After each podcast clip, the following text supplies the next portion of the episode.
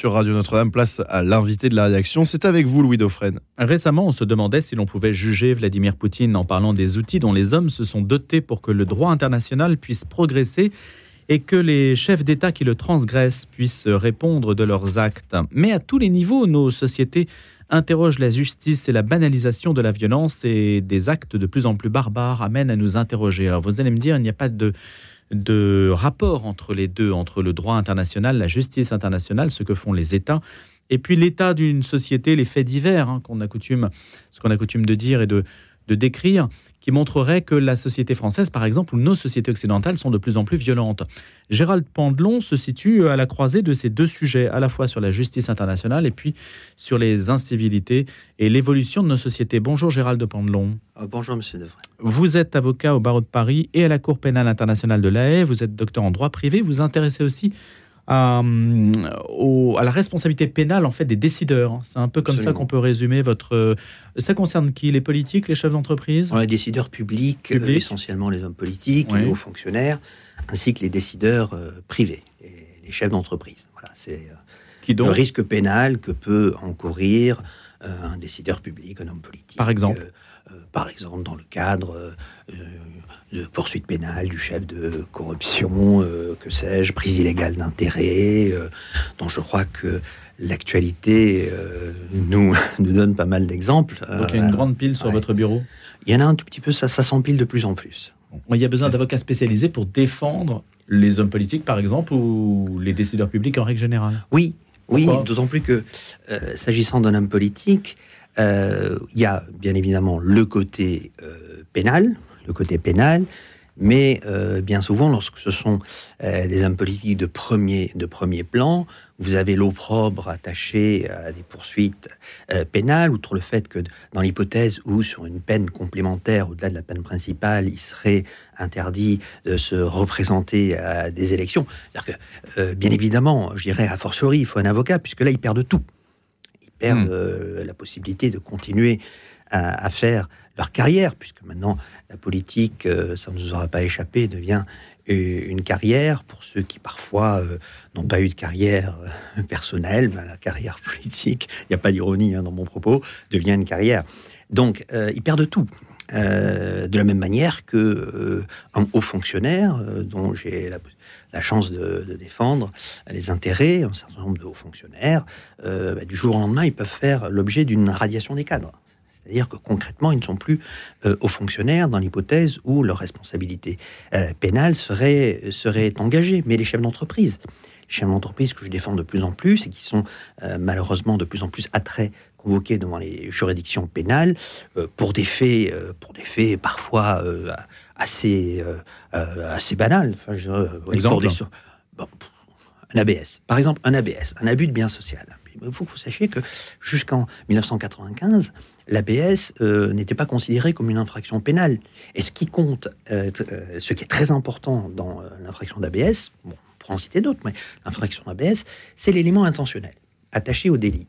Ben, tous les chefs d'entreprise n'ont pas fait Polytechnique, n'ont pas fait Sciences Po, n'ont pas fait HEC ou l'ENA, ou ne sont pas agrégés d'économie. Ou, vous avez des chefs d'entreprise qui sont très doués, très intelligents, mais qui n'ont pas eu un parcours universitaire. Et qui sont exposés, donc. Et qui sont exposés à ce qu'on pourrait, euh, ce qu'on appelle depuis la loi Fauchon, 2000, les délits non intentionnels.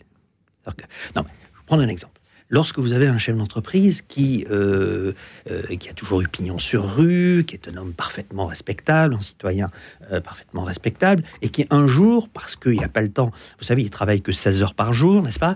Lui, il n'a pas le temps de manifester, il n'a pas le temps de faire des grèves, hein, puis si sa, société coule, ce sont à la fois tous ses salariés qui, qui, tôt ou tard, seront mis à la porte, bien, se, se, coupables, bien évidemment à son insu, d'un ABS. Pourquoi? Parce que euh, il a préféré déléguer un certain nombre euh, d'activités hmm. à, son directeur financier, que sais-je. C'est lui qui va se retrouver euh, soit en garde à vue ou dans le meilleur des cas en audition libre, mais avec la plus grande objectivité du monde, parce qu'il va pas comprendre, il va pas comprendre les motifs pour lesquels il se présente devant un OPJ. et là, bon, bien évidemment, il faut expliquer que tout le monde n'est pas savant, euh, qu'on peut être un excellent chef d'entreprise, mais on peut ne pas avoir des compétences euh, particulièrement étendues en, en comptabilité, en gestion. Et ne pas forcément avoir un service juridique non Absolument. plus pléthorique qui dédié, peut vous dédié. assister, tout simplement. Bien sûr. Gérald Pandelon, pourquoi Oui. prenez-vous la parole sur des faits comme moi Ce qui m'avait alerté, c'est la tribune que vous avez publiée sur euh, le viol barbare de Cherbourg, Hmm. qui n'a rien à voir avec donc euh, les activités que vous faites de soutien, de défense des chefs d'entreprise et des décideurs publics. Oui. On est dans le cas de l'incivilité la plus ordinaire possible, et vous observez de manière assez catégorique hein, que vous dites, hein, ce que vous dites, hein, que la société française est de plus en plus violente. C'est le cas. Qu'est-ce qui vous permet de le dire? C'est objectivement le cas. La société française est euh, de plus en plus euh, violente, de plus en plus euh, barbare. Je, je persiste. C'est fort, c'est un terme. euh, Oui. C'est un terme juridique même. Oui, absolument. La barbarie. Abso- absolument. Euh, écoutez, il n'y a pas un seul jour qui ne se passe sans que nous observions des exactions à répétition. À répétition. À telle enseigne que, vous savez, euh, on peut se poser la question de savoir, au sens historique du terme, ce qui reste d'humain dans des passages à l'acte aussi barbares que lorsqu'on va égorger un, instituteur, un, professeur, lorsqu'on va égorger un prêtre. Regardez ce qu'a subi la petite Shaina, euh, sans parler du viol de Cherbourg, où cette pauvre femme s'est faite littéralement massacrer. À, à un moment donné, vous savez, dans l'histoire de la pensée occidentale, euh, les Romains considéraient que tout ce qui est au-delà du limès n'était pas humain. Hein, les Grecs, et bien avant eux, euh, les Donc, Grecs, de- la conception- de regardez, regardez ce qui se, euh, la conception qu'avaient euh, les philosophes de la Renaissance de l'humanité.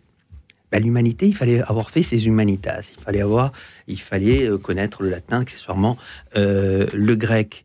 Qu'est-ce qui fait qu'un humain reste un humain lorsqu'il est capable de passer à un acte aussi barbare? Il y a comme une forme de catégorie à part existentielle ou une rupture anthropologique.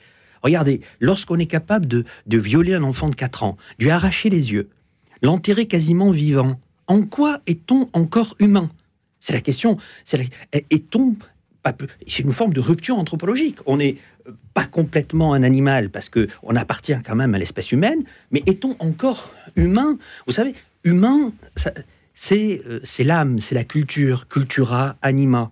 Qu'est-ce qui, fait euh, d'un barbare qu'il est en- encore humain C'est une question que l'on ne se pose jamais on d'ailleurs. peut se poser et qu'on peut effectivement se, se- se poser, puisque d'une certaine, certaine manière, si je puis m'exprimer ainsi, il stérilise l'origine même de la pensée.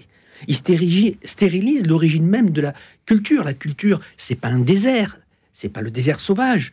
La culture est oasis, c'est un culte de soi, un culte à moi. Mais qu'a-t-il, qu'a-t-il, que reste-t-il de ce barbare dans ce qu'on appelle, au sens euh, littéral du terme, la culture, c'est-à-dire l'é- l'élévation vers l'âme. Et à quoi voyez-vous que c'est dans le plus en fait aussi que je m'interroge. Oui. vous dites de plus en plus, à quoi le voit-on? Est-ce que c'est le prisme médiatique qui fait que on va mettre en avant des affaires, on va les exposer énormément parce qu'elles touchent l'opinion? On sait à quel point ce qu'on appelle des faits divers, parce qu'on ne sait pas très bien comment les appeler autrement, euh, peut, peut avoir un effet sur l'opinion. Est-ce que c'est ce prisme médiatique? Est-ce qu'on peut dire qu'avant, euh, les gens étaient tout aussi barbares, mais ça ne se voyait pas?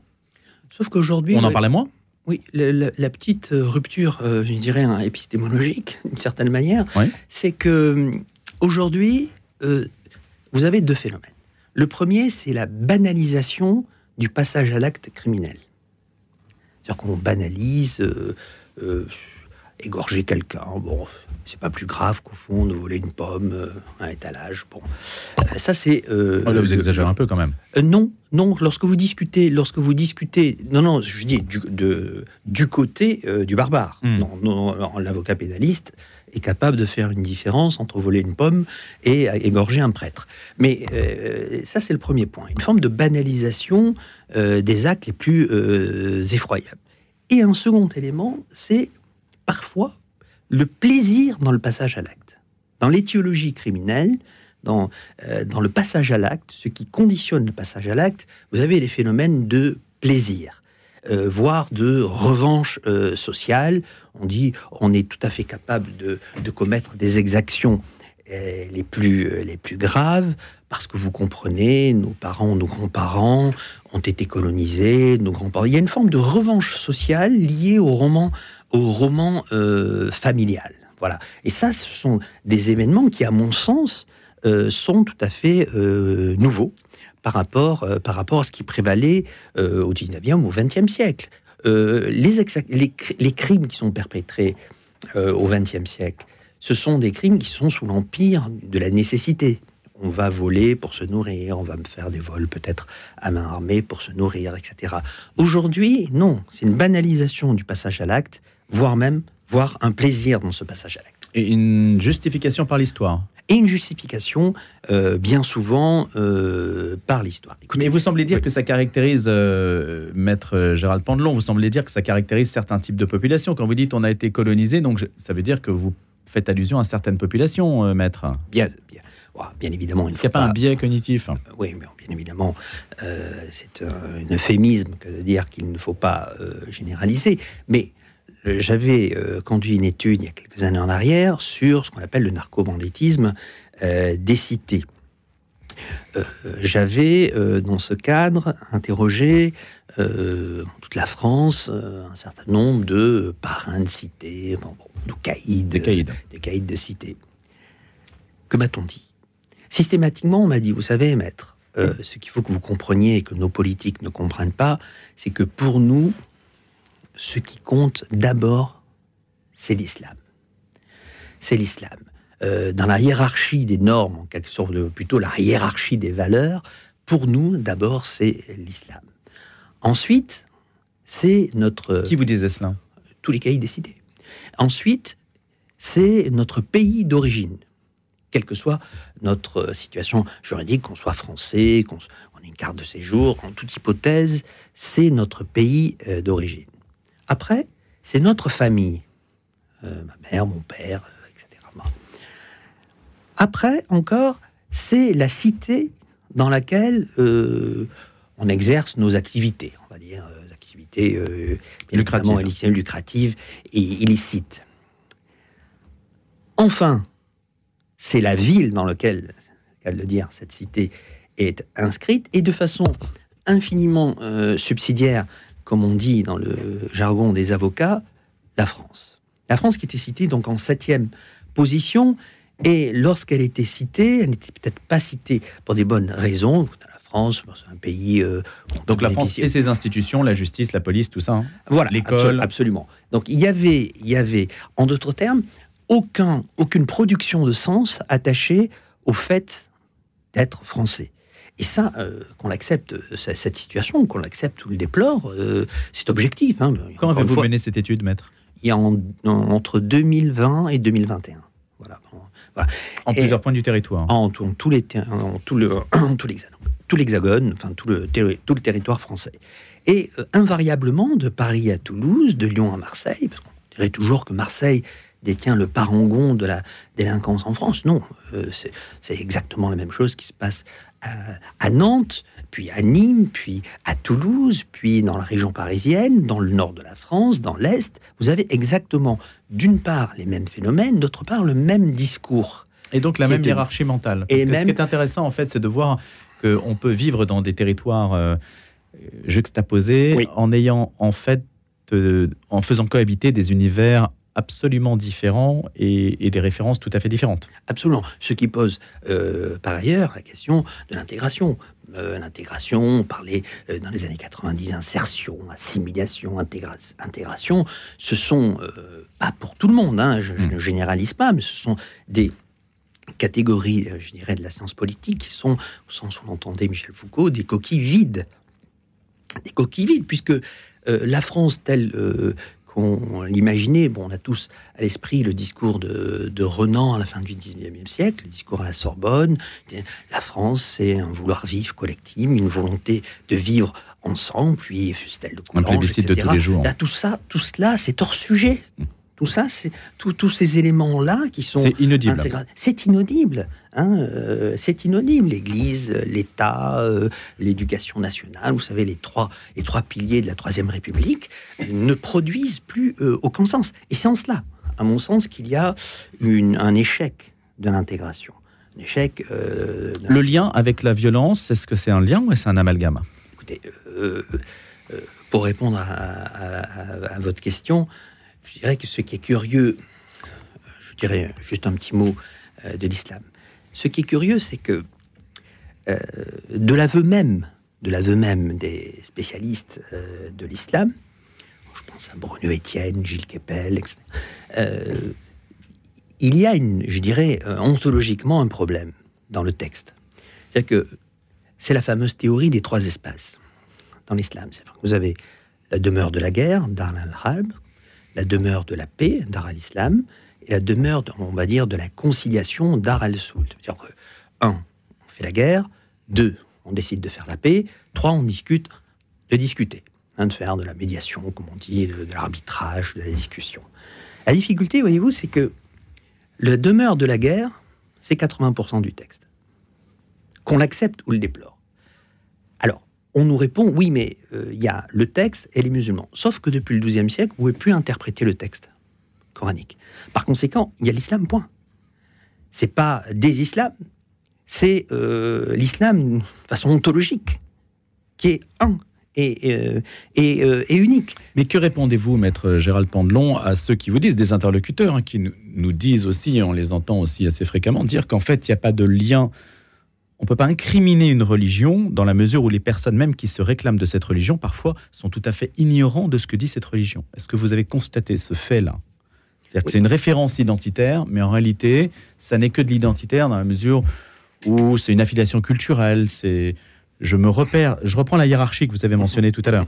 C'est euh, comment dirais-je C'est une forme d'invocation de mes repères, mais en fait, je n'ai pas creusé le sujet, je n'ai pas d'intimité avec le sujet. Absolument. Absolument, la plupart euh, des personnes n'ont pas une intimité, n'ont pas une exégèse très de vie spirituelle, de, vie spirituelle. Euh, ils sont euh, musulmans par, je dirais presque par réflexe, sans connaître. Et lorsque vous commencez un tout petit peu à discuter du, de ce qui est inscrit dans la récitation, le Coran, ça veut dire la récitation, bien vous pensez, il me dit, parfois ils sont tellement étonnés parce que ce sont des musulmans qui sont parfaitement intégrés. Euh, j'ai beaucoup d'amis qui sont euh, musulmans, j'ai beaucoup de clients qui sont musulmans, avec lesquels on peut discuter très librement. Et, aussi paradoxal que ça puisse paraître, ils sont d'accord avec mon propos. Ils sont, d'accord avec mon, propos. La difficulté, c'est que euh, nos édiles, nos acteurs politiques, voudraient que l'on modernisât l'islam. Or, la plupart des personnes avec lesquelles je discute et qui ont paradoxalement un niveau élevé concernant l'islam, voudrait islamiser la modernité. Donc là, vous avez une difficulté, une difficulté presque euh, exégétique, anthropologique sur le texte. Euh, j'ai, euh, je déplore pour ma part, mon très modeste niveau, je déplore que les imams ne se soient pas levés en masse face à des exactions qui pas systématiquement, mais le plus fréquemment, sont commis par des personnes qui ne se réclament pas, qu'on accepte ou le déplore, du Dalai Lama. Ils se réclament euh, de l'islam. Mmh, il y a un silence là-dessus. Il y a une, une, forme de, de silence. J'aurais euh, euh, espéré que l'islam, pour couper court à toute ambiguïté, euh, effectua euh, son, sa, sa, propre sécularisation, sa propre laïcisation, ce qui n'est pas possible. C'est ce qu'attendent normalement les pouvoirs publics, les hommes politiques, c'est ce qui, c'est ce qui sera en mesure de désirer. Oui, vous savez, ils le désirent depuis 50 ans. Hmm. Donc à un moment donné... Vous en parlez des décideurs publics, justement, je reviens au début de notre discussion, quand vous dites je conseille hmm. euh, donc aussi bien les décideurs publics que privés sur la question pénale. Hein. Hmm. Est-ce que vous arrivez à échanger sur ces sujets-là avec le, monde politique ou, avec le monde judiciaire aussi qui est face à cette réalité? De gauche à droite, quelles que soient les tendances politiques des personnes euh, que j'ai l'honneur de défendre, tous sont d'accord. Tous. Avec ce que vous avez dit? Absolument. Tous sont d'accord, euh, sauf lorsqu'ils sont sur BFM. Euh, ils maintiennent hmm. leur position lorsqu'ils sont sur CNews. Donc c'est l'hypocrisie. Ah, c'est une hypocrisie indépassable. C'est l'horizon indépassable euh, de notre temps. En dehors du studio, ils vous disent l'inverse de ce qu'ils disent au micro. Diamétralement l'inverse. Hmm. j'avais par ailleurs conduit mon, étude sur le, banditisme et le fait qu'on n'avait pas de... Elle est disponible publiquement, votre étude? Oui, bien sûr. euh, paru aux éditions Max Milo, euh, La France des Caïds, aux éditions Max, Max Milo. Donc vous en avez fait en fait un livre à partir d'une étude, statistique et une étude de, de recueil de témoignages. Absolument, absolument. Je voulais. Oui. Les politiques euh, ont fait appel à vos lumières pour ces sujets-là.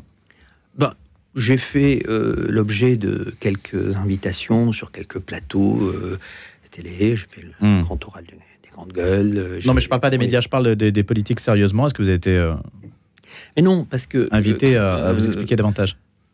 Ils m'ont beaucoup parlé, beaucoup parlé, pendant l'enquête, mais ensuite, euh, curieusement, euh, ils n'ont pas voulu faire des plateaux télé euh, avec moi, ce que j'aurais, Hmm. ce que j'aurais euh, souhaité. Ce qui est sûr, c'est qu'on nous dit, et quelles que soient les tendances politiques, parce qu'on a toujours tendance à considérer que euh, cette forme de réalisme dur serait du côté d'une certaine droite, et euh, que la vérité euh, serait euh, du, côté d'une certaine gauche, alors que c'est l'inverse. Hmm. Et tous, il y a, il y a un consensus. Exception faite de quelques... Donc quand vous allez voir Jean-Luc Mélenchon, il vous dit oui, vous avez raison. Ben, j'ai pas rencontré directement Mélenchon, j'ai rencontré des personnes qui, euh, qui euh, reconnaissaient voter pour la France insoumise. Ils me disent oui, vous avez raison. Oui, vous avez raison. Euh, la difficulté, c'est que euh, nous ne pouvons pas euh, dire cette vérité au sein, au sein des médias, sauf à se faire un tout petit peu remonter les bretelles. C'est ça le théâtre politique en fait. C'est ça le, le théâtre politique, c'est ça la, Mais c'est agréable d'en comme sortir. disait Guy Debord, c'est ça la société du spectacle et qui persévère encore euh, aujourd'hui. Une question, Gérald Pandelon, justement, si on doit se dire comment en sortir, comment sortir de ça hein On voit que le discours de vérité dans le monde des médias est quelque chose d'impossible, il y a une forme de communication absolument étanche. Et euh, est-ce qu'il y a... En fait, quel est le message qui vient après votre enquête? Le message, euh, c'est qu'il faudrait en, en revenir tout simplement au respect de la loi. Respect de la loi, respect de la République, respect de ses grands principes. Euh, se poser la question euh, sans, sans émotion, sans, se poser la question de la compatibilité d'un certain islam avec la laïcité à la française, dont on nous explique euh, que euh, ce serait euh, compatible. Or, c'est un oxymore, puisque l'islam euh, ne permet pas cette compatibilité. On voudrait être plus royaliste que les rois, euh, rendre compatible ce qui n'est pas compatible, sauf à admettre, et c'est euh, un tout petit peu la conclusion de mon texte, sauf à admettre qu'il faille moderniser l'islam et non pas islamiser la modernité. Merci, maître Gérald Pandelon. Vous étiez l'invité de la rédaction aujourd'hui. Je rappelle que on n'a pas parlé de politique internationale, alors de justice internationale, mais ce sera à une autre occasion. Je vous remercie d'être venu dans l'invité de la rédaction.